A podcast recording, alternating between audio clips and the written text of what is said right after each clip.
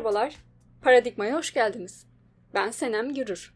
Akademideki yol arkadaşım Erman Ermihan ile birlikte bu podcast'te siyaset bilimi ve uluslararası ilişkiler literatüründe üzerinde sürekli konuşulan konular yerine bu alanda dokunulmayan veyahut fark edilmeyen bazı konulara odaklanacağız.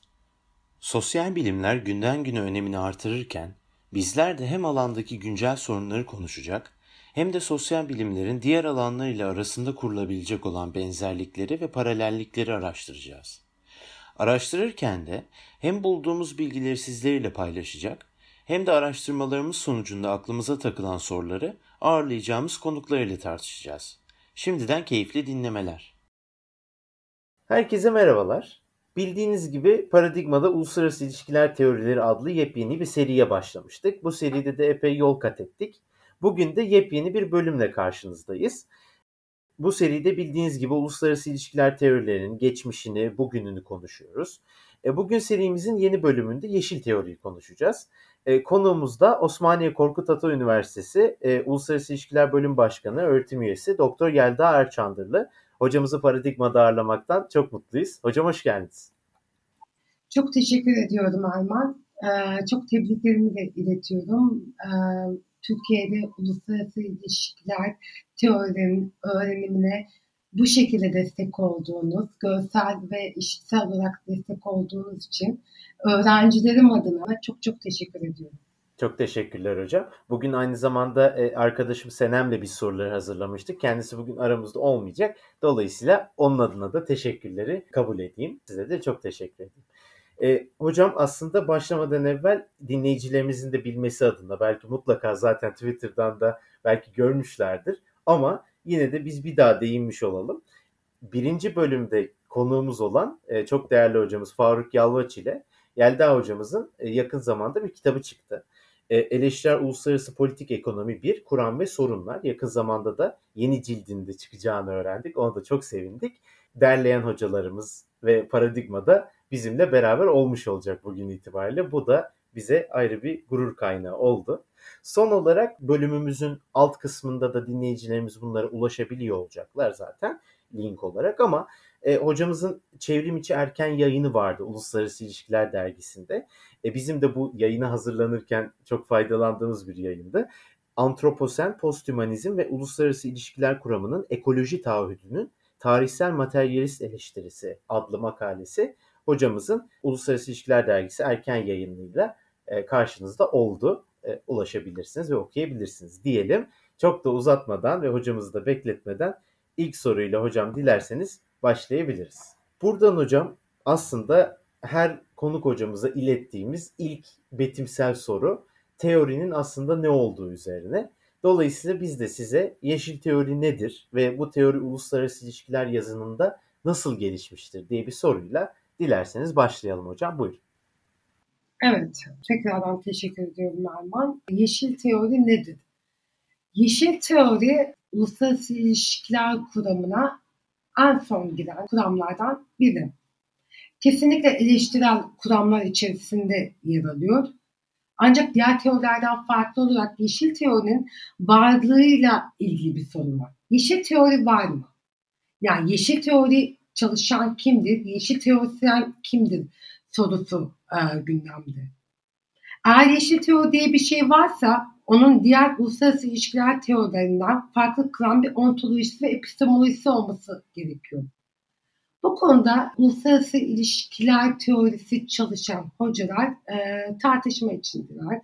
E, yeşil teori var mıdır? Yeşil teori yoktur. Çevre sorunlarını başka teorilerin merceğinden incelediğiniz zaman yeşil teori çalışmış oluyorsunuz ve siz bu çalıştığınız alana farklı bir isim veriyorsunuz. Aslında böyle bir alan yok tartışmaları e, son zamanda başlamış. Bunun öncesinde bu tartışmaların temelini oluşturan bir olgu görüyoruz. Uluslararası ilişkiler teorilerinin kitaplarına baktığımızda özellikle 2000'li yıllara kadar hatta 2010'a kadar bunu götürebiliriz. Teori kitaplarına baktığımızda yeşil teorinin olmadığını görüyoruz. Ya da bu tarihten itibaren çıkan kitaplarda sonda kalmış. Hani ismi bile yeşil siyaset teorisi mi, yeşil politika mı, Yeşil siyaset mi ya da yoksa yeşil teori mi? İsmi bile tam anlaşılmayan yani bir realizm gibi bir liberalizm gibi e, ya da eleştirel teorilerden bakalım post yapısalcılık gibi tam somut olmayan dallarının üzerinde anlaşamadığı bir başlık var karşımızda. Ben yeşil teori olarak adlandırmayı tercih ediyorum. Çünkü e, uluslararası ilişkiler yazımında e, siyaset teorisine, yeşil siyaset teorisinden ayrıştıran noktalar var. E, uluslararası ilişkileri geçişi yeşil teorinin siyaset teorisinden daha daha kapsamlı oldu. Dolayısıyla bütünlüğü kapsamadığı için benzer bir isimle ama aynı isimle anılmaması gerektiğini düşünüyorum ve yeşil teori, green teori başlığını kullanmayı e, tercih ediyorum ki bu alana çok ciddi katkılar da sağlayan Robin Kelsey'in yazdığı bir kitap bölümünde de yeşil teori, green teori olarak geçmekte. Böyle bir e, sorunsalımız var karşımızda. Yani küresel çevre sorunları küresel siyaseti etkileyen güncel sorunlardan biri. Bunu tartışmasız e, bugün ana akım çalışan birçok kişi de kabul ediyor artık. Yani bu yüksek politika, alçak politika ayrımının ötesine geçip küresel siyaset açısından çevre sorunlarının önemli olduğu kabul ediyor. Peki yeşil teori dediğimiz zaman yeşil teori çevre sorunlarına eşitlenir mi? Yeşil teori çevre sorunlarına eşitlenemez. Yani çevre sorunlarını siz liberal perspektiften de çalışabilirsiniz. E, realist de, konstruktivist de ya da eleştirel teori kapsamında da çalışabilirsiniz. Öyleyse yeşil teoriyi ayrıştıran bir özelliği olmalı. Özellik nedir? Bu özellik yeşil teorinin farklı bir ontolojisi olmasından kaynaklanıyor. Ama ontolojisine geçmeden önce yeşil teorinin ben epistemolojisinden bahsetmek istiyorum. Neden ontolojisi? Çünkü e, diğer tüm uluslararası ilişkiler teorilerinden farklı yani eleştirel teoriden de farklı, eleştirel teorilerden de farklı bir ontolojisi var. Yani devlet değil, insan değil, toplum da değil. Yani üç de değil, doğa mı? Doğa da değil. Daha sonra çok Türkiye'de e, yanlış anlaşılan bir noktanın altını çizeceğim. Aslında doğa da değil. İlişkisellikten bahsedeceğim. Çünkü doğa kendi kendine bir şeyi e, var edemez ya da yok edemez ilişkisellikten bahsedeceğim. Ama önce epistemolojisi daha basit görünüyor yeşil teorinin. Epistemolojisinden bahsedeyim. Epistemoloji eleştirel teorilerde bu konuda aynı epistemolojiyi ve metodolojiyi benimsiyor. Yani çoğulcu bir yaklaşımı var. E, post pozitivist teorilerde gördüğümüz işte 1980'lerden sonra uluslararası ilişkiler teorisinin e, yasına giren gerçekliği görünene indirgemeyen, gerçekliği farklı katmanlarla açıklamaya çalışan post pozitivist teorilerin bir parçası olarak görebiliriz yeşil teoriyi. Epistemolojik olarak bu anlamda çevre sorunu ise mesele çevre sorunun altında yatan ilişkiler önemli oluyor. Ve kullandığı metodoloji bu ilişkileri ortaya çıkarmaya yönelik. Bu ilişkilere ne neden oluyor? Ontolojik olarak baktığımızda işte yeşil teoriyi temelde ayıran insan ve doğa arasındaki ilişki incelemesi. Bu nokta çok önemli. Yani insan değil, zaten devlet merkezci değil. Öyle bir yaklaşımı söz konusu olamaz. Eleştirel teoriler kategorisinde. Ee, insan değil, toplum değil, toplum ve doğa arasındaki ilişki inceliyor. Ben toplum demeyi tercih ediyorum. Biraz sonra detaylandıracağım bunu. Bireysel ilişkilerimiz değil de toplumsal ilişkilerimiz doğanın yıkımına neden oluyor. Ama tabii yeşil teori içerisinde biraz sonra detaylandıracağım iki farklı kanat var. Bu farklı kanatlar toplumsal ilişkileri de farklı değerlendiriyor ve biri diğerini insan merkezci olarak suçlayabiliyor ya da diğeri toplumsal ilişkilerden aynı şeyi anlayamayabiliyor. Ama benim için de bulunduğum yaklaşım ve benimsediğim yaklaşım toplum doğa arasındaki ifadesini yani toplum doğa ilişkisini kullanmayı gerektiriyor. Bu yüzden şu andan itibaren toplum doğa ifadesini kullanacağım ama yani bu toplum dediğim şey insanların oluşturduğu ilişkiler bütünü. Yani insandan bağımsız bir toplum anlayışı zaten söz konusu olmaz. Ee, toplum ve doğa arasındaki ilişki konusu oluyor. Tam bu noktada e, yeşil teorinin ekosantezm, e, ekomerkezciliği eşit olduğunu düşünen e, düşünürler çıkıyor karşımıza. Yani hani yeşil teori demek eko merkezcilik demek. Yani doğa merkezcilik de diyebilirsiniz buna. Doğa merkezciliği eşit olduğunu düşünen yazarlar var. Doğa merkezcilik ne demek? Önce onu açıklayalım. Doğa merkezi bir değerler sistemi ve insan merkezciliğe karşı bir duruş aslında eko merkezcilik dediğimiz şey ve temelinde e, etik var. Yani doğaya karşı sorumluluğumuz var. Esasında siyaset teorisine baktığımızda, siyaset teorisinde yeşil teorinin gelişimine baktığımızda bu tartışma önemli bir yer ediniyor. Ama uluslararası ilişkiler dediğimiz zaman etiği içermekle birlikte tartışma e, yeşil teori dediğimiz şey eko merkezciliği indirgenemeyeceğini görüyoruz. Yani olay insan merkezcilik mi, eko merkezcilik mi ikisinin arasında bir tercih yapalım ve bu tercihe göre adlandıralım değil. İnsan merkezcilik de değil, e, eko merkezcilik de değil. Toplum ve doğa arasındaki ilişkisellik. Yani toplumsal ilişkilerimiz doğayı nasıl şekillendiriyor? Bu tek yönlü bir bakış açısı değil. Aynı zamanda doğal olan uluslararası ilişkiler ya da toplumsal ilişkileri nasıl e, etkiliyor sorunsalı önemli. Burada insanı doğanın bir parçası olarak kabul eden ekomerkezcilik insanı doğanın bir parçası olarak görüyor. Bu tartışmasız tüm e, yeşil düşüncede hemen hemen kabul edilecek bir konu. Yani insan doğanın parçasıdır. Ancak eko merkezcilikte sorun olan şey insan doğa e, tek bir unsur, ayrı unsurlar değil. Burada bir sorun olduğunu düşünüyorum ben. E, benim de e, çalışmalarımın temelini oluşturan bir sorunsal var burada. İnsan ve doğa birbirine indirgenebilir mi? İnsan ve doğa birbirine indirgenebilirse değişimi yapacak olan kim? Burada e, bizim uluslararası ilişkilerde agent structure dediğimiz fail yapı tartışması devreye giriyor. Fail kim? Yapılar neler? Yani faille e, yapıyı birbirine karıştırırsanız çözüm aşamasında yani soruna çözüm aradığınız zaman gerçekçi olmayan ve mutlak olmayan çözümlere ulaşırsınız. Biraz sonra bunlara detaylı değineceğim. Özellikle vereceğimiz örnekler de bunları e, açıklamamıza yardımcı olacak. Yani şöyle düşünün, siz insan ve doğayı bir gördüğünüzde doğanın kim tarafından yok edildiğinde gözden kaçırılmış oluyorsunuz. Doğayı e, yok eden sınıfsal ilişkiler mi? Ee, insan da diyen bu var. Buna insanın gündelik e, faaliyetleri. Ama bu, demek istediğim burada ikisini bir göremezsiniz.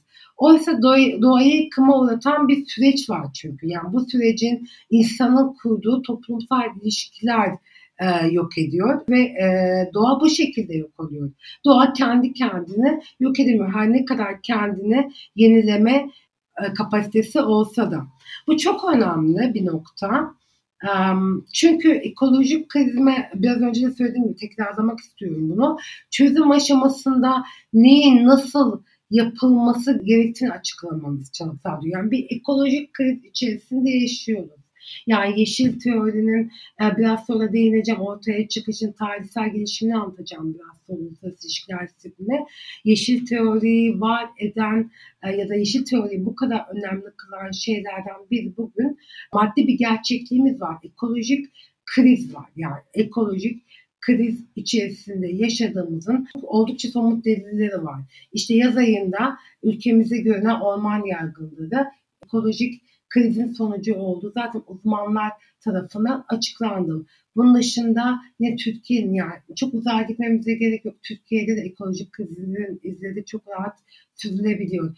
Seller, kuraklıklar bunların hepsi artık insanlığın bir noktaya geldiğini ve bir şeyleri değiştirmemiz gerektiğini e, söylüyor. Yani bu değişim nok konusu, değişim noktası yeşil teori için ya tüm eleştirel teorilerin merkezinde değişim vardır. Ama yeşil teori açısından çok daha önemli bir noktada oluyor. Yani yeşil teori değişimin zorunluluğuyla başlıyor. Yani hangi kanatta olursanız olun, e, hangi düşünceyi savunursanız savunun yeşil teori içerisinde mutlaka bir değişim gerekir. Değişimin nasıl olacağı sorusuna ve değişim sonrasını vazılacak düzen hakkında tartışmalar var. Bu değişime nasıl ulaşacağımız da önemli. İtopik projeler ya da sistem içerisinde e, çözüme ulaştırma çabaları e, bizi ne kadar başarıya ulaştırabilir? Bu hem disiplinler anlamda hem uluslararası ilişkiler disiplinlerin geleceği anlamında böyle hem de yaşamımızın sürekli ve devamı açısından önemli bir konu. Öyleyse yeşil yön ekomerkezciliğe indirgenmesi de büyük bir hata. Yani e, ekomerkezciliğe indirgediğiniz zaman e, insan doğa ilişkisini yani toplum doğa ilişkisini ve bu toplum doğa ilişkisinin tarihsel süreçte nasıl değiştiğini gözden kaçırıyorsunuz. E, değişimin nasıl olacağı konusuna gelmeden önce ben biraz uluslararası ilişkilerde yeşil teorinin nasıl geliştiğine de değinmek istiyorum. Çünkü yeşil teorinin nasıl geliştiği aslında e, yani tabii ki disiplinin gelişimine paralel ama bize aynı zamanda disiplinin gelişimini de gösteriyor. Çünkü Birinci Dünya Savaşı'ndan sonra savaşın nedenini sorunsallaştıran pozitivist bir disiplin, toplumu inceleyen bir disiplin bugün ne kadar doğayı sorunsallaştırabilir? E şöyle düşünün, uluslararası ilişkiler bugüne kadar hep toplum toplumu inceledi aslında. Ya, toplumsal ilişkiler şey, hiç uluslararası ilişkilerde toplum doğa ilişkisine e, yönelik açıklamalarda bulunmadı. Bu anlamda hani yeşil teori bazen jeopolitik kuramlarını anımsatır. Doğanın toplumsal olana etkisini anlatan ama tabii yeşil teorinin çok daha eleştirel bir yönü var. Çünkü toplumsal ilişkilerin e, etkisini yani doğayı verili almıyor. Söz ettiğimiz kuramda doğa daha çok verili alıyor. Doğa değişken, doğa insanın toplumsal ilişkileri vasıtasıyla değişen bir varlık yeşil teoride. 1970'lerde genelde kitaplara baktığımızda, ders kitaplarına baktığımızda 1970'lerde yükselmeye başladığı söylenir e, yeşil teori. Neden 1970'lerde başladı söylenir? İşte bu yıllar aynı zamanda çevre sorunlarının yükselmeye başladı ve neoliberalizmle birlikte ekonomik ve siyasi sistem olarak Dünya Ekonomik ve Siyasi Sistemi 1970'ler 80'lerle birlikte neoliberal politikaların çevreye verdiği zararın daha gözlemlenebilir olması ve çevre hareketlerinin başlamasından dolayı 1970'lere kadar dayandırılır uluslararası ilişkiler yazınında Yeşil Teori'nin tarihçesi. Ancak bu tarihe dayandırmak Yeşil Teori çevre sorunlarını eşit görmek yani hani bu tarihlerde yapılan çalışmalar yeşil teori değil. Yeşil teorinin çıkışını biz en erken yani 1980'lerde eleştirel bir dönüşüm yaşanıyor uluslararası ilişkiler teorisinde 1990'larda görüyoruz en erken. 1990'larda ilk defa Robin Eckersley ve Matt Peterson'ın çalışmalarıyla ilk defa e, toplum doğa ilişkilerini e, merkeze alan çalışmalar ortaya konuluyor. 90'lardan itibaren o güne kadar sadece toplum toplum ilişkisini inceleyen bir disiplin olan uluslararası ilişkiler toplum doğa ilişkisini sorunsallaştırmaya başlıyor. Tabii o dönemde işte teori bugün de gerçi oldukça radikal ve sadece 3-4 e, akademisyen yani benim yaptığım kapsamlı araştırmada ben sadece 2-3 tane makale ve e, bu kadar isim yani çok daha az isim yeşil teoriyi ki yeşil teori başlığında da değil. Doğa hiç önemli değil mi? Biz doğayı neden hiç sorunsallaştırmıyoruz? Ya da yine çevre sorunlarını ele alarak ama e, toplumun doğayla girdiği ilişkiyi e, iyi sorunsallaştırarak ortaya konan çalışmalar oluyor. Yeşil teori başlığı altında. Yeşil teori başlığını 2000'li yıllardan sonra görüyoruz.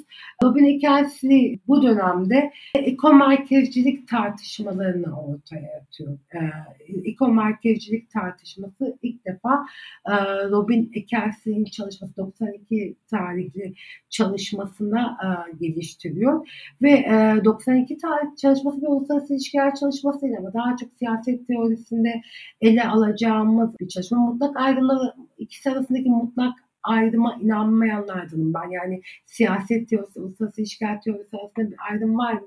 Bence yoktur. Uluslararası dediğimiz şey ortaya çıkan bir şeydir. Ancak uluslararası ilişkiler disiplini nasıl öğretildiğini ve nasıl e, ele alındığını da e, belirtmek zorunda olduğumu düşünüyorum.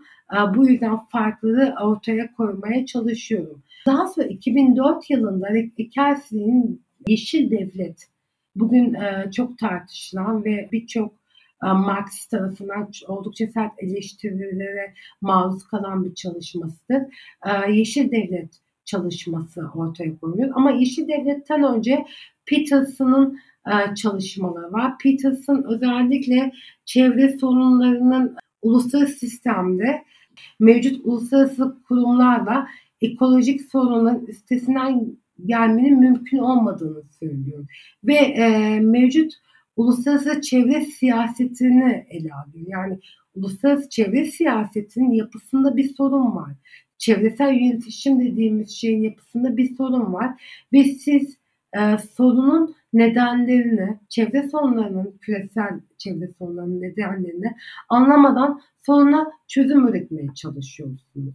Sorunun nedenlerini anlamadığınız için ürettiğiniz çözüm bir çözüm değil. Ürettiğiniz çözüm sürekli tıkanan, e, devletler arasında anlaşmalara tabi olan bir e, sistemsel yapısal engellere takılıyor. E, Peterson aslında başladığı nokta çok haklı bir nokta. Çünkü yeşilcilerin meşhur bir söylemi vardır. Çevreyi değil, sistemi değiştirdiği. Çok meşhur bir söylemdir bu. Yani mevcut sistem e, içerisinde çoğu yeşilci e, çevre sorunlarını çözemeyeceğine ikna olmuştur. 90'lı yıllar için çok doğru bir noktadan başlıyor Peterson. 2004 yılına geldiğimizde Robin Kelsey'nin o dönem için tabii ki devrim niteliğinde olan bir çalışmasını görüyoruz. Yeşil devlet. Yani devletin yeşillenmesi. Yani bu bildiğimiz ulus devletten, demokratik, liberal ulus devletten farklı. Hikayesinin tanımlamasında. Ee, nasıl farklı? Kurumları ve anayasası yeşillenmiş bir e, devlet. Yani anayasanın adı e, Yeşil Anayasa. Tamamen sürdürülebilirlik ilkeleri üzerine kurulu. Kurumları da bunun üzerine yapılanmış bir e, devlet anlayışı. Bu e, çok detaylı bir konu ama hani e, genel olarak baktığımızda Ekelsen'in burada yapmaya çalıştığı şey işte uluslararası ilişkileri hakim olan anarşi ilkesi. İşte devletler işbirliğine gidemezler. Neden? Anarşi var. Anarşinin olduğu yerde anarşi altında işbirliğini mümkün kılacak koşullar gereklidir. Bu ise zordur. Yani bu ilkeyi aşabilmenin yola ve devletler arasında aslında işbirliği kolaylaştırmanın bir yolunu da arıyor. Bu açıdan Welch'i bir yaklaşım benimsiyor ve Welch'i yaklaşımla kendi geliştirdiği kozmopolitan yeşil anlayışı e, birleştirebiliyor. Dediğim gibi temel amacı sistem kapitalist olsa da mevcut sistem içerisinde sistemde reformlar yaparak bir yeşil düzen veya çevreyi koruyan, çevreyi insanın çevreye zarar vermedi ve çevresel değişim, ekolojik değişimin daha az, az olduğu bir dünya düzeni, e, devletler sistemi oluşturmak amacı. Yani şimdi Kelsey'in geliştirdiği yaklaşım kimilerine çok mantıklı gelebilir. Ee, ama birçok yeşilci için çok sorunlu bir yaklaşım. Çünkü birçok yeşilci ulus devletin, devletin derken ulus devletin, kapitalist devletin varlığına şüpheyle yaklaşıyor. Hani kapitalist devletler sisteminde çevre sorununa neden olan kapitalist devlet nasıl kendini sınırlayacak? Bunu neden yapsın? Yani ulus devletler bunu neden yapsın ve nasıl hangi kurumlarla kendini dönüştürsün ve ne kadar başarılı nereye kadar. Ya bu çok e, şu anda tartışılan bir konu. Yani bir tarafta mevcut sistem içerisinde reformlar yaparak çözmeliyiz yoksa önümüze alamayacağız. Hani insanlık çoktan bu işi açtı, antroposen çağında yaşadı. Biraz sonra o tartışmalara da gireriz antroposen çağında yaşıyoruz artık gibisinden hani insanlık bu sınırı artık aştı gibi tartışmalar. Bir anda da e, mevcut sistem içerisinde çevre sorunlarını çözemezsiniz. Toplum doğa ilişkisini sorunsallaştırmak radikal, daha radikal bir duruş, sistemsel dönüşümü gerektirir tartışma var. İşte tam bu noktada işte Teon iki ayrı kanadını açıklamış oldu iki ayrı kanadı var yeşil teorinin. Biri kozmopolitan kanat, diğeri Marksist kanat. E, kapitalist sistemde çevre sorunlarının çözülemeyeceğini düşünüyor ve kapitalist devletler sisteminin kendisini bize ait sorunsallaştırıyor. Bu devletler sisteminin yaptığı çevre anlaşmalarını hepsini yetersiz buluyor. Diğer tarafta da bir şekilde mevcut sistem içerisinde reformlar yaparak, yeşillendirerek e, bu soruna artık çözüm bulmalıyız. Yoksa insanların gidişatı gidişat değil diyen e, akademisyenler var. Bana sorarsanız yeşil teori özü itibariyle yani sorunun toplumsal ilişkiler neden oluyor ama sorun insanı aşan bir sorun. Yani doğa dönüştüğü zaman insan onu geri getirme gibi bir şansı yok. İnsan ya iklim değişti artık. İklimi belli bir noktaya çekebilmemiz için işte bilim insanları açıklıyor. Ee, Birleşmiş Milletler de bu konuda çok ciddi çalışmalar yapıyor.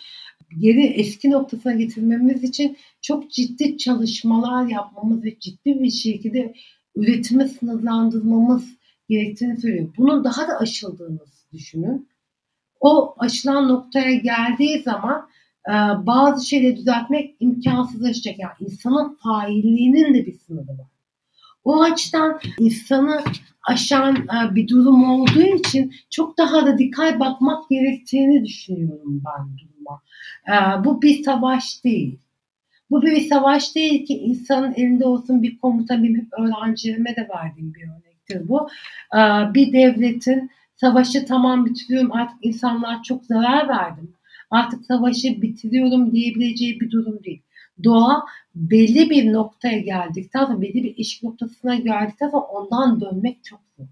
Bunun farkındalığının, bunun bilincinin bu sistemde e, oluşabilmesi, buna yönelik önlemler alınabilmesi ne kadar mümkün ben şüpheyle yaklaşamadım ve daha da dikkat bir duruş sergilememiz gerektiği düşüncesi. Tam bu noktada da dikkat demişken bu da dikkatizmin hakkını verecek bir yaklaşım ortaya çıktı. 2011 yılında ilk defa uluslararası ilişkiler disiplininde adları geçti. Posthumanistler. Posthumanist, insan veya bize bir Türkçe düşündüğümüzde insan ötecilik. İnsanın sonrası, insanın sonrası ne demektir? İnsanın reddi midir? e, çevre tartışmalarında, yeşil siyasal düşüncede şu tartışmalar vardır. Artık yani hani insanlık öyle bir noktaya getirdi ki çevre insanın geri çekilmesi gerekir ve doğayı merkeze alması gerekir. Yani ne yapacak insan? Ağaçtan düşen meyveleri yiyecek. Hiçbir şekilde doğaya zarar vermeyecek. Hani ilk baktığınızda insan sonracılık tartışmaları bunu anımsatıyor. Hani insan sonracılık e, insanın geri çekilmemesi midir? Hayır, posthumanizm e, yeşil teori içerisinde ele alınabilir mi? E, bu çok tartışmalı bir konu. Yani posthumanizm çünkü bir yaklaşım ve yeni materyalizmden besleniyor. Bununla ilgili de Faruk Hoca ile bir çalışma yapmıştık yine. Yeni materyalizm bilgi, kapitalist bilgi üretiminin bir parçası olmakla eleştirmiştik bu makalede de posthumanizm yeşil teorinin bir parçası ya da devamı olarak görülebilir mi? O çok tartışmalı bir konu ama şu kadarını söyleyebilirim. Her ikisinin çok fazla ortak noktası var. Yani ikisi de insan doğa ya toplum doğa arasındaki ilişkiyi sorunsallaştırıyor. Ama posthumanizm sanki bana bugüne kadar yaptığım okumalarda ve gördüğüm kadarıyla daha derin bir kısa varmış gibi geliyor. Daha derinlikle şunu kastediyor. Yeşil teori insan doğasındaki ilişkiyi sorunsallaştırıyor ama posthumanizm topyekün disiplinin insan merkezci yapısını eleştiriyor. İnsan merkezci yapısı doğası çok ciddi bir duruşu var.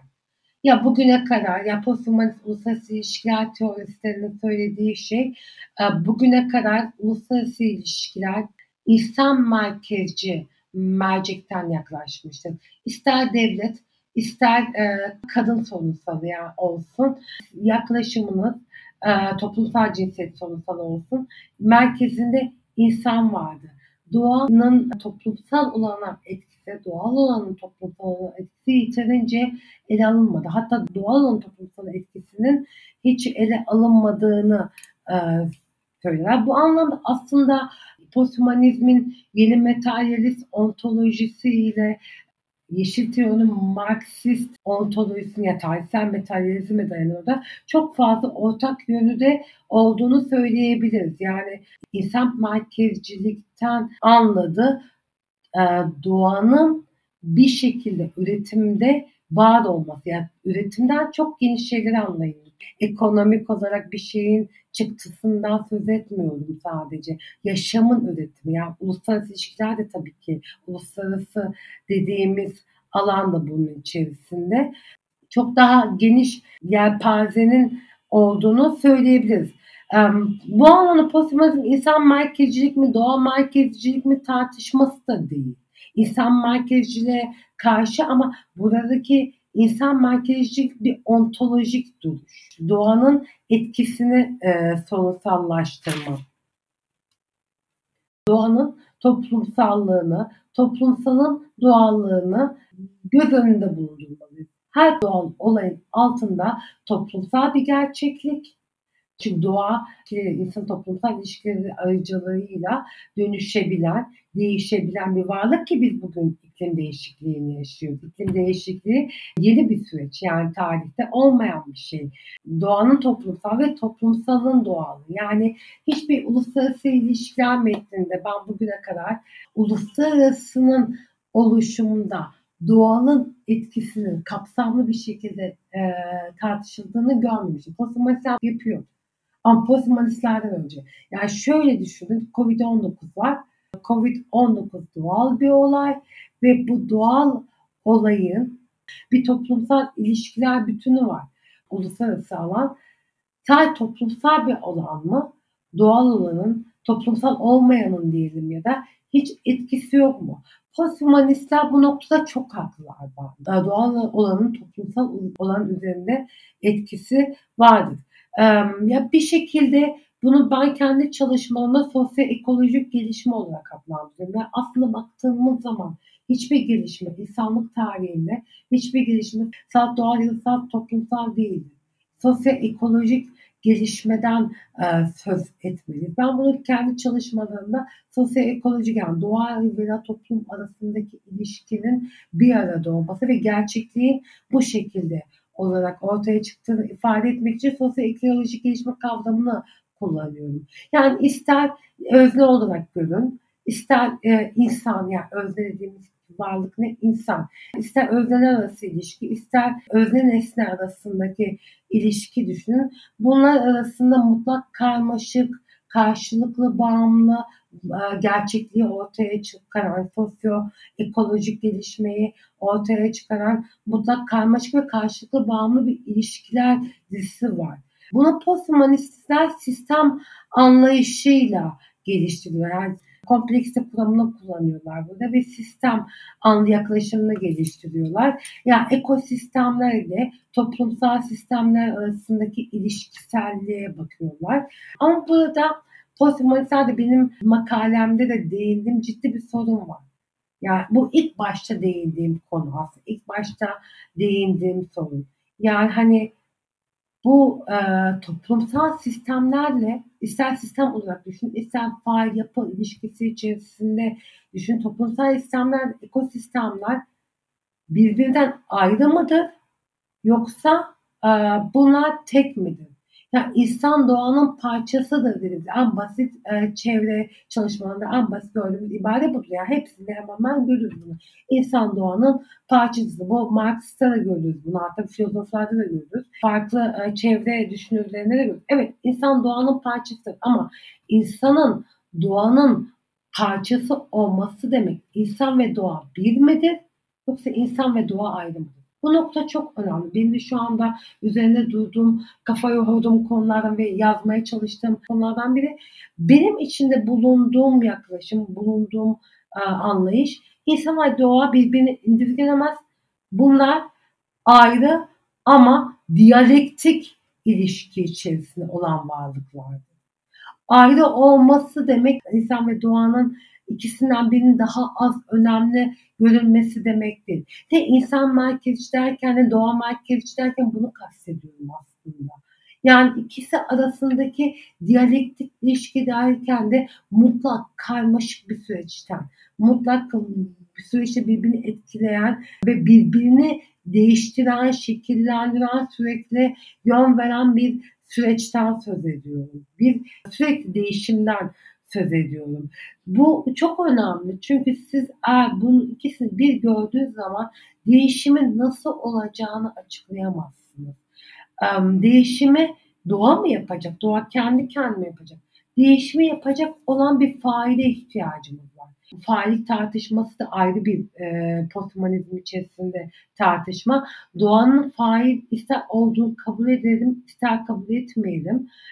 Doğanın kendi kendini değiştiremeyecek olması. Yani doğa belki de e, toplumsal ortaya çıkmasına itici güç olabilir ve yönlendirme gibi bir özelliği olabilir doğanın.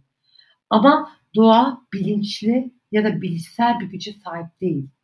Bilinçli ve bilişsel bir güce sahip olmaması demek e, değişimin yönünde belirleyemeyeceği e, sonucuna varıyor. Yani biz eğer bugün ekolojik krizin ortaya çıkardığı sonuçlardan kurtulmak istiyorsak değişim yapmak istiyoruz. Ve bu değişimi yapacak olan kişi yine insan.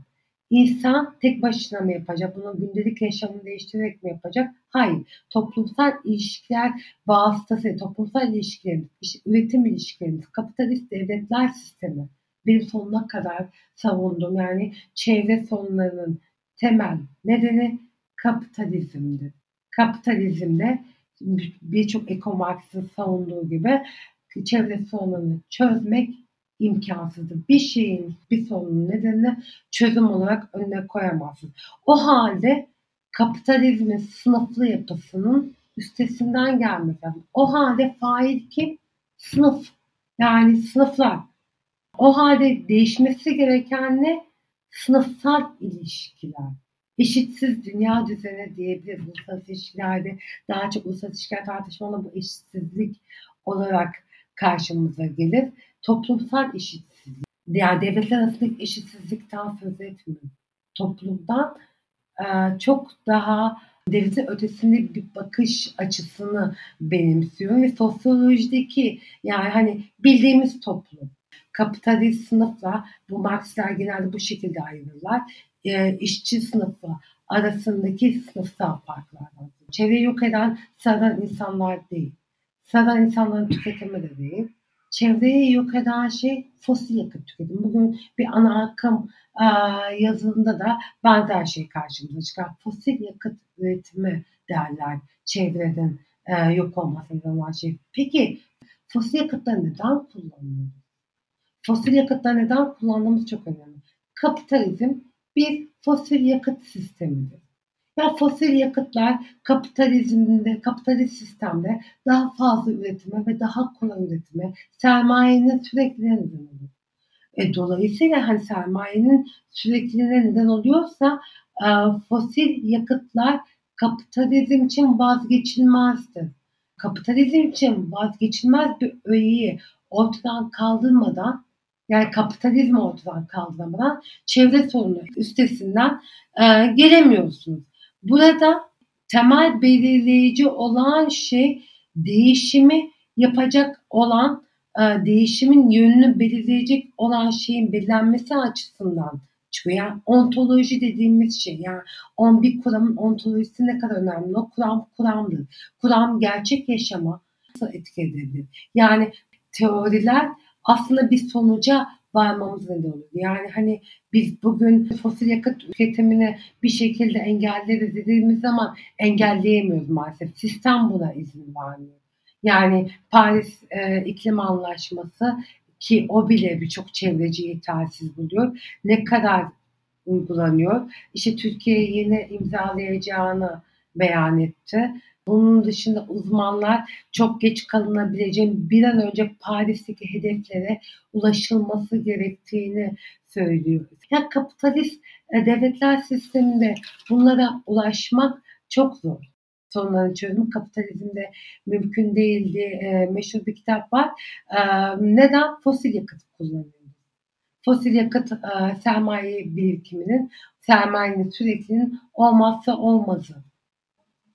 Yeşil teori genel olarak bu şekilde özetleyebilirim. Posthumanizmi dediğim gibi içerisine dahil edip etmeme konusunda e, çok ciddi tartışma var ama hani bir yeşil teori dediğimiz zaman da posthumanizm hiç yokmuş uluslararası ilişkiler teorisine hiç girmiyormuş gibi hiç bahsetmemeyi de doğru buluyorum. E, Ekersli'nin ya da Peterson'ın geliştirdiği yaklaşımla bugün posthumanistler arasında ontolojik benzerlikler olduğu için birlikte e, ele alınabileceğini düşünüyorum. Ama şu noktanın altına çizmekle posthumanizm yeşil teoriden farklı, yeni materyalist bir ontolojisi olan bir yaklaşım. Farklı bir yaklaşım. Hocam çok teşekkür ediyoruz. Gerçekten çok detaylı bir cevap oldu aslında. Özellikle hem ders niteliğinde hem de yeni yaklaşımların da altını çizdiniz. Hatta yani şu an e, biraz daha geçeceğimiz ikinci soruya da zemin hazırlayacak şekilde birkaç örnek olaydan da bahsettiniz aslında. Daha da somutlaştırmak adına dilerseniz bir örnek olay üzerinden yeşil teoriyi nasıl kullanabiliriz? Araştırmacılar olarak, öğrenciler olarak nasıl yeşil teoriyle bir olayı yorumlayabiliriz? Bunu da sizden dinleyebilirsek çok mutlu oluruz hocam. Buyurun.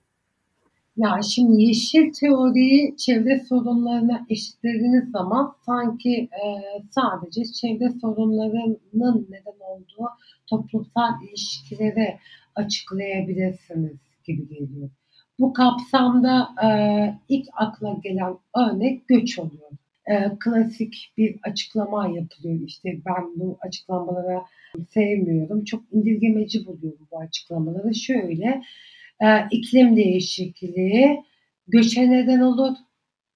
E, bu göç sonrasında işte Suriye'de yaşanan e, iç savaş buna çok örnek gösterilir. Bu e, göç sonrasında iç karışıklık, çatışma artabilir. Ya bu çok ana akım hani çok gerçekliği görünenle e, ilişkilendirilen bir bakış açısı. İklim değişikliği göçe neden olur mu? İklim değişikliği kuraklık ortaya çıkarır. Kuraklık sonrasında e, ekonomik sıkıntılar başlayıp e, kırsaldan e, kente göçler tabii ki olabilir. Suriye bunun çok tipik örneğidir. Ancak yeşil teori olaya bu şekilde bakmaz. Yeşil teori için önemli olan şey iklim değişikliğini ortaya çıkaran toplumsal ilişkilerdir.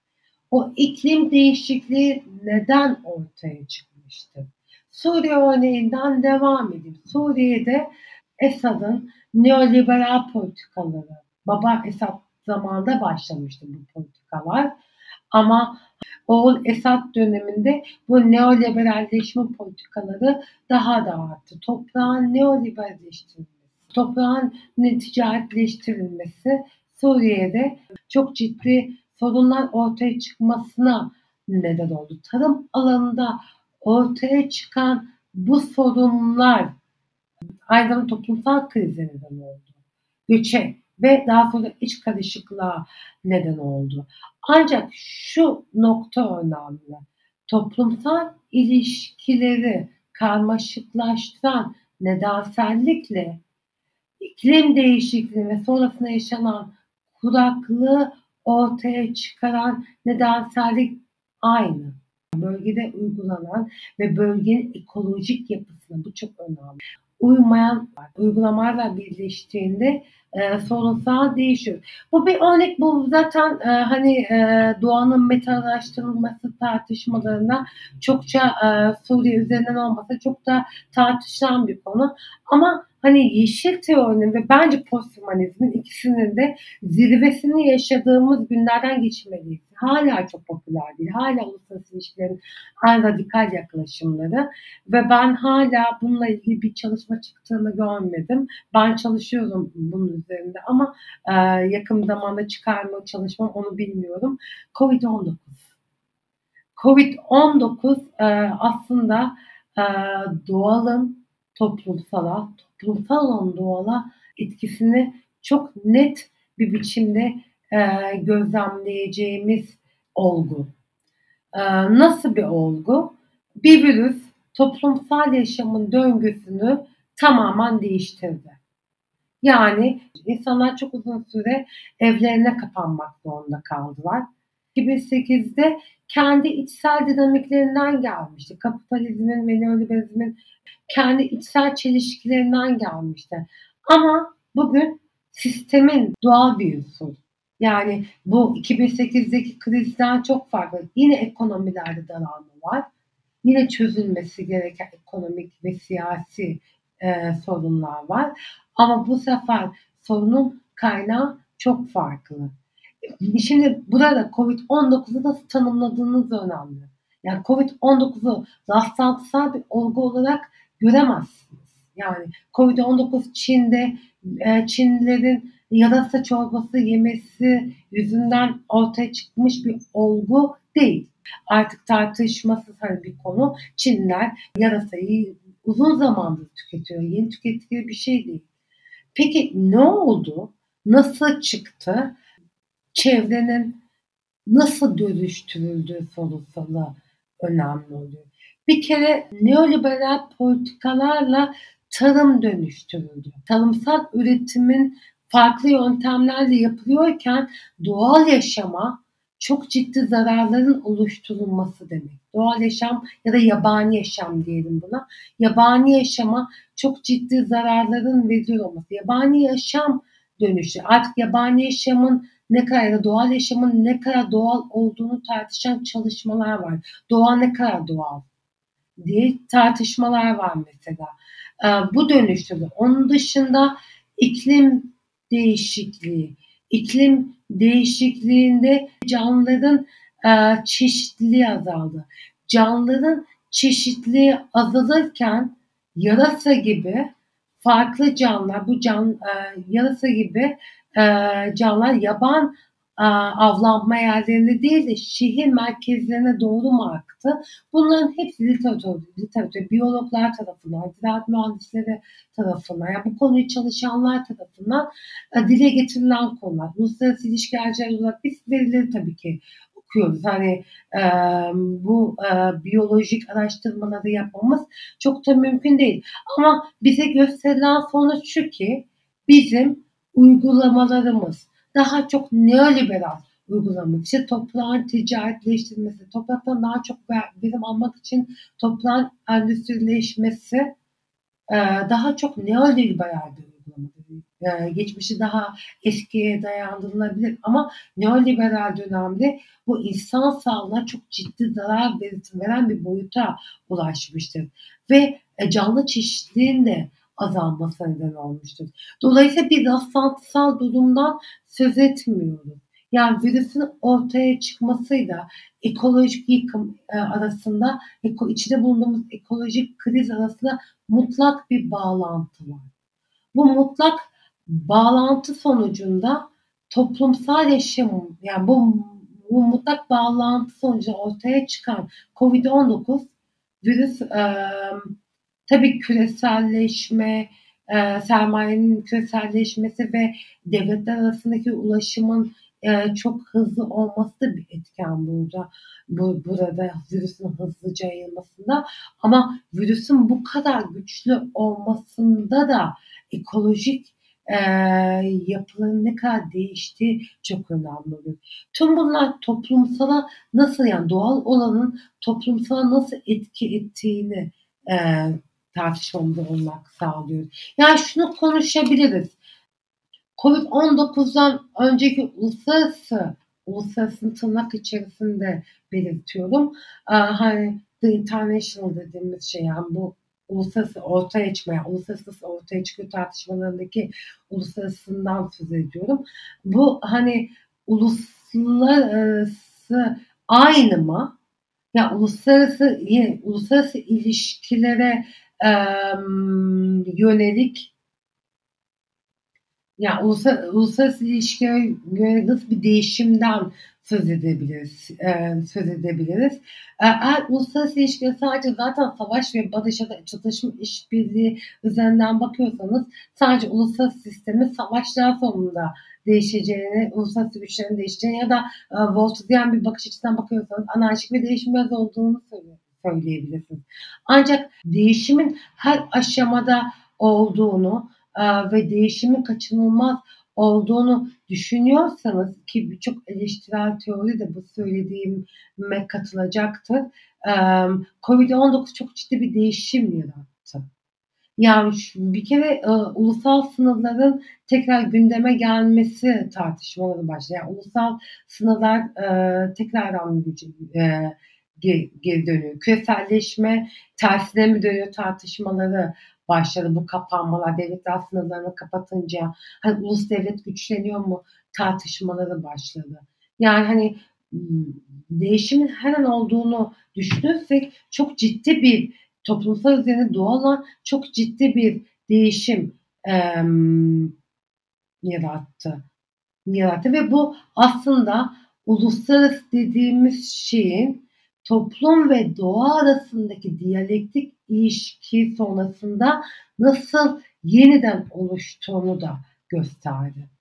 Yani bu iki örnek e, şu anda e, Yeşilköy'ün yani hani göç olayı da bu e, göç olayı da bu şey kapsamda alınabilir ama yani hani e, Covid-19 koronavirüsler yani doğal bir virüs e, uluslararası ilişkin o hani e, sadece insanı ya da sadece toplumsalı işleyen yapısına çok ciddi bir meydan okuma diye görünüyor.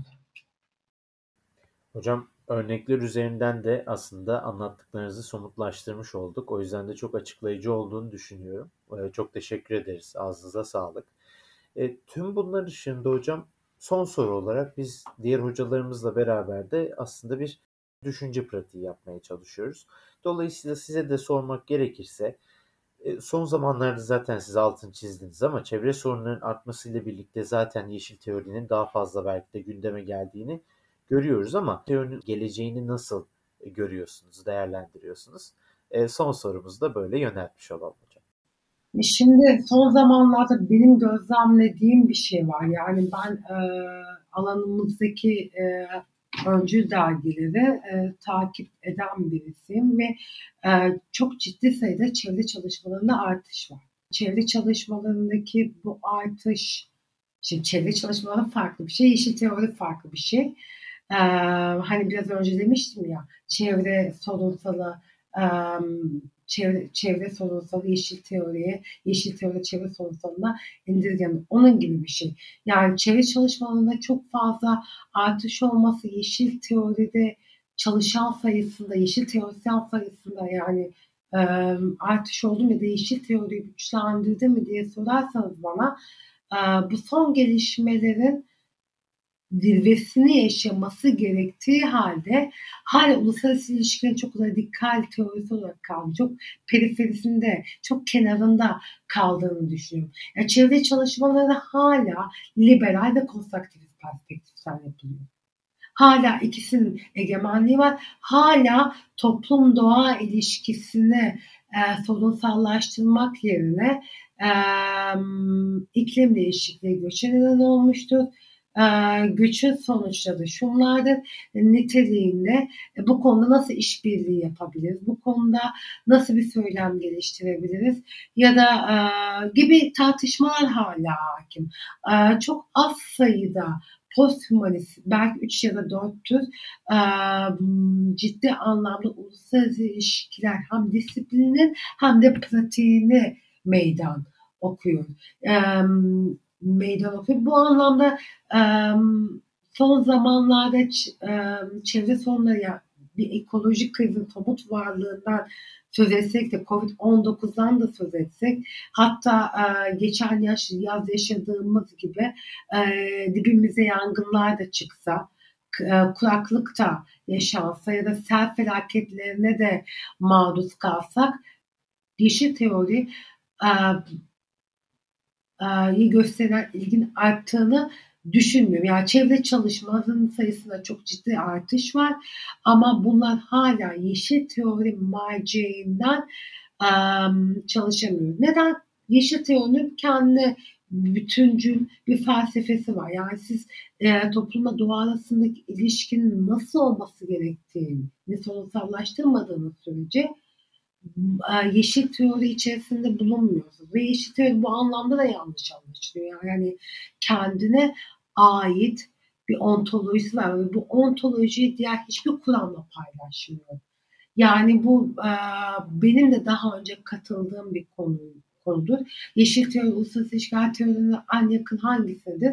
Bizim bütün yeşilciler feminizm deriz. Toplumsal cinsiyet çalışmalarına en yakındır. Ancak e, toplumsal cinsiyet çalışmalarından bile farklı bir ontolojisi vardır. Çünkü toplum doğa yani e, toplum doğa arasındaki ilişki sorunsallaştırır. Peki e, bu gidişat gidişat mıdır? E, yani e,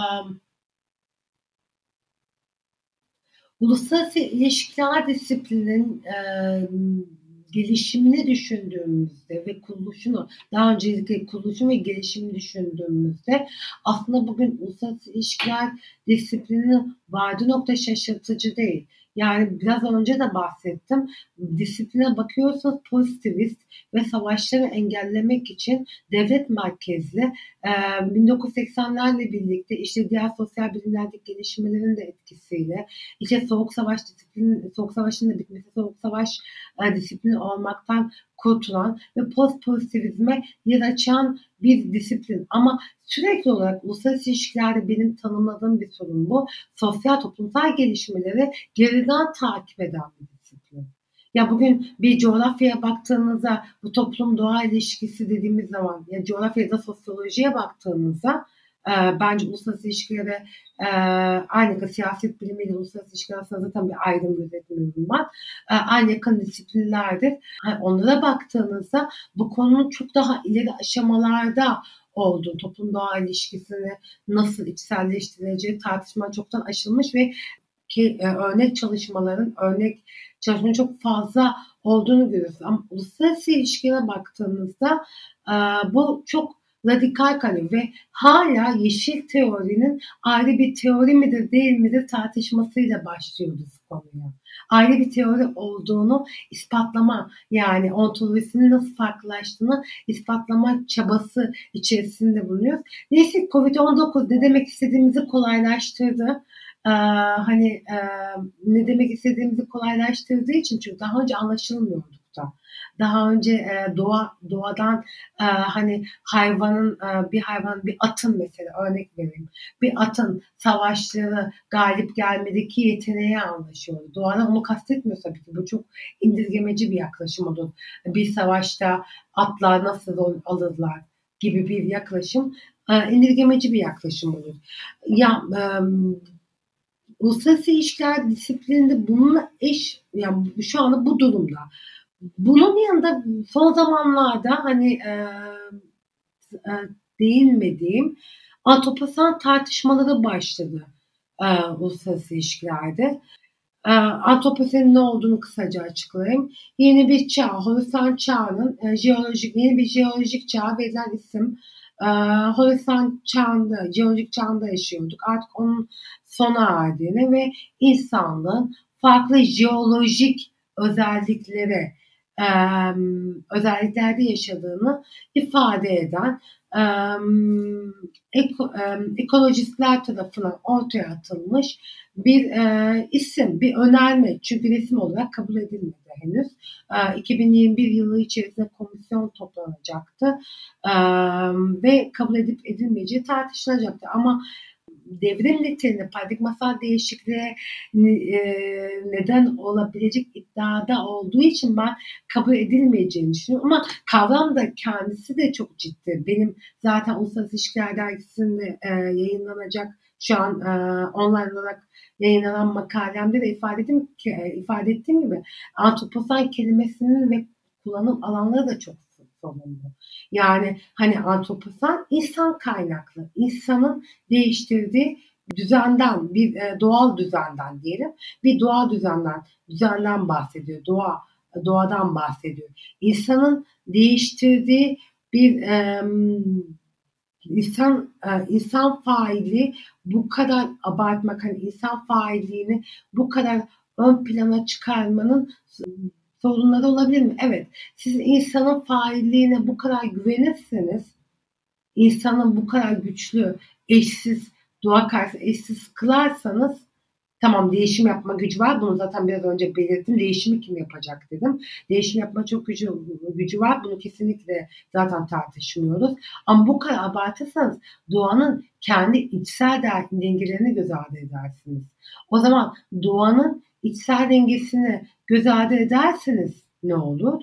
Doğa belli bir değişime uğradıktan sonra insanlık için çok geç olur. Yani bu aslında çevre tartışmalarında çok ön plana çıkan bir e, unsur oldu. Bu nedenle antroposenin kullanım yerleri de antroposenin kendi kelime hani bu antroposen ile kapitalizan e, kullanalım diyor Jason Moore. Hani bu e, daha mantıklı görünüyor ilk bakışta en azından. E, ama hani e, kavramsal olarak burada kavramın içeriğiyle ilgili bir sorun var. Antroposan tartışmaları yine uluslararası ilişkilerde çok yükselişe geçti.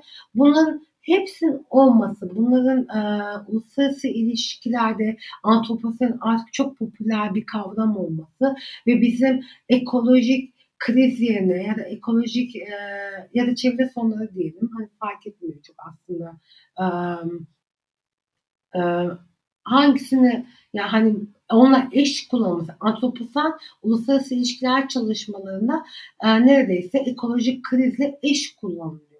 Halbuki antroposal jeolojik bir değişimi ifade etmek için kullanıldı. Hani orada bir kavram karmaşası da ortaya çıkıyor. Hani ekolojik krizi eş anlamda kullanıldı. Bu e, çevre sorunları yeterince içselleştirildiğini e, gösteriyor mu? Aslında e, yine de göstermiyor. Bununla ilgili e, bir tartışma başladı. Çünkü antroposan kavramının kendisi sorunlu her şeyden önce. Bununla ilgili 2016 ya da 2017 ya da 2 yıl boyunca da olabilir. Millennium dergisinin ki Millennium dergisi bizim alanımızda bu tartışmalara öncülük yapan dergilerden, yeni tartışmalara öncülük yapan dergilerden biri. Millennium dergisinde uluslararası ilişkiler disiplini sonu mu geldi? Yani e, tartışmaları sırasında um, uluslararası ilişkiler disiplininin sonu mu geldi, neden sonu mu geldi? Ya bu, bu başka açılardan da yapıldı ama ilk defa doğa açısından, çevre açısından, e, ekolojik yıkım açısından ele alındı. Neden? Çünkü uluslararası ilişkiler ekolojik kriz karşısında nasıl konum alabileceğini tanımlayamıyor. Uluslararası ilişkiler bu konuda çok yetersiz kalıyor tartışmaları başladı. Ee, bununla ilgili düşünürler e, bir yana post yapısalcı e, daha çok diye tanımlayacağımız düşünürler, ya bunlar yeşil teorisyen değil çoğunluğu. Bir yana post humanistler e, ciddi tartışmaya gider. Posthumanistler e, post yapısalcıları mevcut sistemi yeniden üretmekle çünkü o yeşil teoriye daha yakın olduğu için e, ontolojik duruşu da o şekilde e, mevcut sistemi yeniden üretmekle suçladılar. E, bu şekilde bir tartışma başladı ve sonuçta e, uluslararası ilişkiler disiplininin e, varılan noktada yani posthumanistlerin vardığı noktada uluslararası ilişkiler disiplinin radikal bir dönüşüm değiştirmeden gerçekliği açıklayamayacağı ile ilgiliydi. Gerçekten de hani e, aradan e, iki yıl geçti. 2017'de yapıldıysa bu tartışma iki yıl geçti. Covid-19 gerçeğiyle karşılaştık ve, ve Covid-19 gerçeği yani Covid-19 nasıl ortaya çıktı? Sorusuna uluslararası ilişkilerce sosyal bilimlerin bir kanadı olarak verebilecek mutlaka bir cevap olmalı ve bunu uluslararası kavrama çerçevesinde vermeli. Yoksa sizin disiplin, yani bu disiplin bir meşruluğu kalmaz. Yani ben bu tartışmaları çok haklı ve yerinde buluyorum. Yoksa yani eğer siz siyaset biliminden ayrı bir disiplinseniz eğer uluslararası diye bir alan var onu onu açıklayabilirsiniz. Bu Covid-19 neden çıktı? Nasıl etki etti uluslararası olana? Uluslararası bunlara cevap üretmemiz gerekiyor. Ben e, tartışmaları heyecanla takip ediyorum. Uluslararası ilişkilerde Covid-19 ile ilgili yapılan. Maalesef hala yapılan tartışmalar devletlerin nasıl önlemler aldığıyla ya da uluslararası kuruluşların nasıl e, yardım paketleri, yardımlar yaptığıyla ilgili. Yani bir ontolojik olarak durum e, bu uluslararası değişimine şu şekilde etki etti ya da bu şekil bu şekilde disiplin bir yere varamayacağını COVID-19 gösterdiği çalışma e, görmedim ama bunları mutlaka çıkacaktır. Daha e, olgu çok yeni. Hani e, hepimiz e, her ne kadar bu konuyu çalışıyorsam da ben bile şok yaşadım. E, kapanmalar başladığı zaman. E, ama herhalde e, diğerlerinden daha az e, şaşırmışımdır. Çünkü e, Çin'de ilk duyduğum zaman koronavirüsünü daha dünyaya yayılmamıştı. E, salgın haline gelmemişti. Koronavirüsü ilk e, çıktığı zaman internette Çin'deki tarım uygulamalarını araştırmak istemiştim nasıl e, ve iklim değişikliğini. Ya altında ekolojik bir nedenin olduğu aslında çok belliydi. Ama hani bu denli pandemi boyutuna gelmesi, tabii sermayenin küreselleşmesi ve artık e, yani bu küreselleşme dediğimiz olgu işte her şeyin çok hızlı dolaşıma açık olduğu gibi virüsün de açık olması, dolaşıma açık olması ile ilgili bir şey. Bu noktada tabii ki yeşil teori ve posthumanizm ikisini birlikte düşünmek istiyorum ben.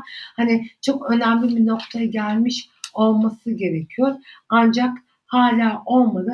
Disiplinin bu şekilde varlığını nasıl devam ettireceği tartışmaları şu saatten sonra yükselir mi?